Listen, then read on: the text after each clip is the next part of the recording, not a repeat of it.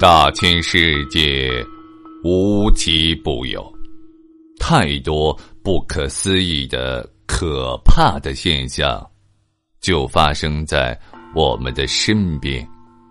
他们所散发出的神秘魅力，像磁石一般吸引着人们好奇的目光，并激发起人们探求其真相的强烈兴趣。美国作家洛夫克拉夫特曾经说过：“人类最古老而强烈的情绪。”便是恐惧，而最古老而强烈的恐惧，便是未知。在未知的世界里，到处充满了可怕的现象。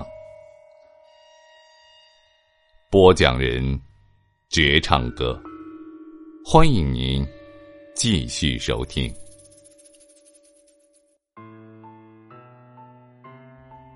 经过几代人的探测，地球人终于证实火星上有着河床与河道，但毫无疑问的是，这些河道并没有水。不过，科学家们已经证实，在很久之前，火星上的河道确实有流水经过，火星上甚至有可能存在过智能生命，而这些河道。是他们开凿的运河。科学家在研究火星过往的同时呢，也在探测着火星的未来是否适宜人类居住。我找到了一条火星古老河床的证据，它与地球上的一些河床十分相似。好奇号在自己的微博上宣布。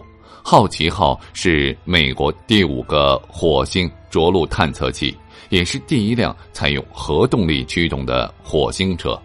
它有一辆小汽车那么大，可不要小看这看似很平常的东西。要知道，它的造价高达二十五亿美元，可以算是最昂贵的火星探测器了。好奇号火星探测器隶属于美国宇航局。这个零零后火星探测器拥有着大批的粉丝，它有着自己的微博，当然背后是由一位美国宇航局的科学家操纵的。它的产生具有娱乐性，名字是通过命名比赛得来的。这也是现代科技发展的一个趋势，把科学与趣味融合在一起。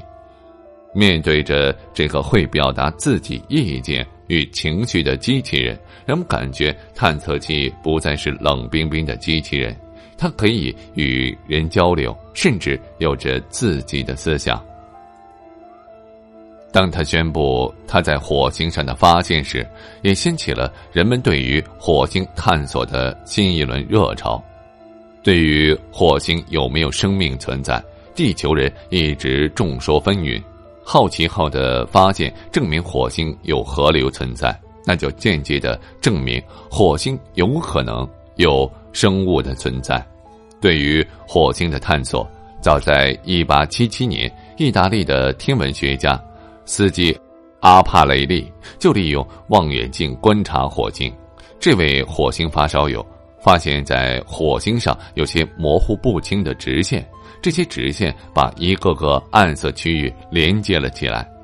司机阿帕雷利猜测，这些不清楚的线条有可能就是火星上的河流。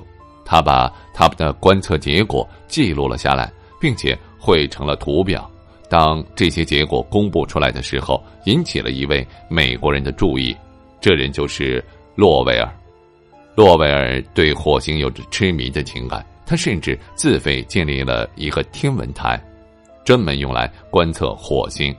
在司机阿帕雷利的基础之上呢，他又发现了几条新的河道，而这些河道是有规划的。他开始大胆的推测，火星上是有像人类一样聪明的生物居住，而这些河道就是他们开凿的。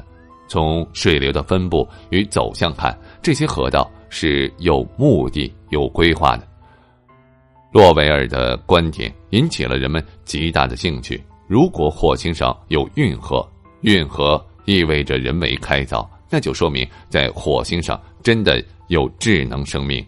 那么，一直神秘的外星人就不再是地球人的想象，而是真实存在的。虽然很多人愿意相信这种说法，但是洛维尔的理论并没有可靠的依据。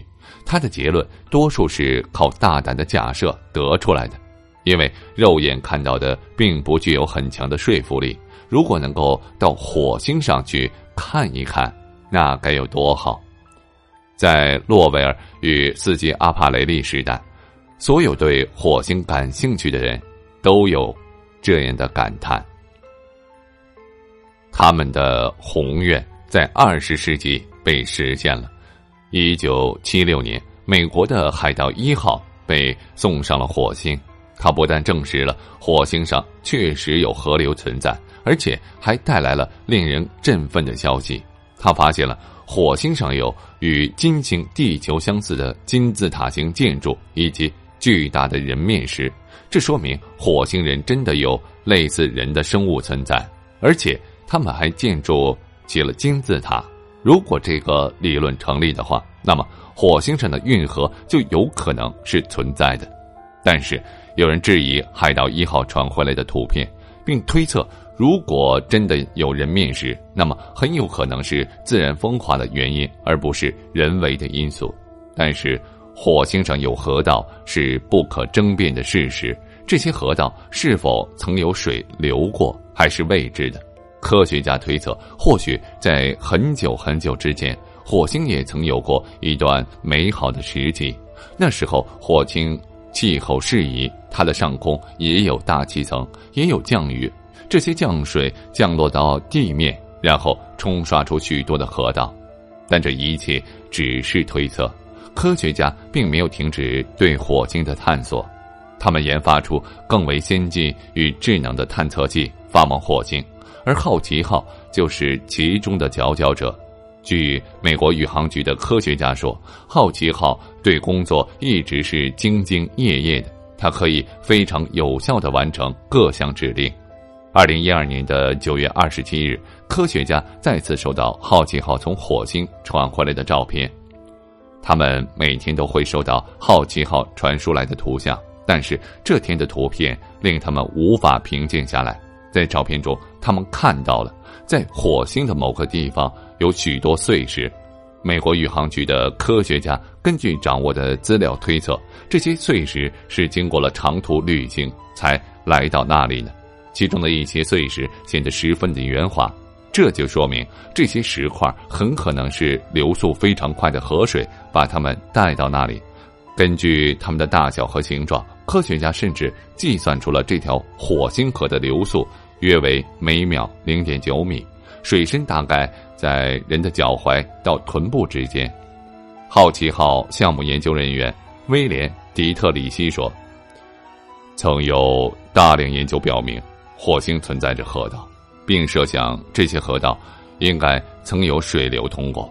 这一次是我们第一次真实的看到经水运送过来的火星碎石，这是从假设到直接观察的转变。”前辈的设想变成了现实，这为人们提供了更多的假设动力。人们发现，火星与地球一样，拥有着多种地形、高山、平原和峡谷。他们设想，或许火星曾经真的和地球一样，是一个适宜生存的地方。或许有一天，火星会成为地球的后花园。一些民间高手引用已有的资料。做出了炫酷的事情。二零一三年，一位叫凯文的软件工程师根据现有的资料还原了一个真实的火星。令所有人惊讶的是，这个真实版的火星与地球竟然一模一样。它有着大量的海洋、山川以及沙漠。凯文的这一行为给火星爱好者以及美国宇航局都带来了不小的震撼，因为这意味着。火星有可能成为人类的第二个居住地，而好奇号的探测也在进行中，并不时的传来令人开心的消息。现在人们已经不再纠结为什么火星上的河道没有水，也不再在意火星上的河道是不是人为开凿的。人们的兴趣点转向了火星到底适不适合人类居住呢？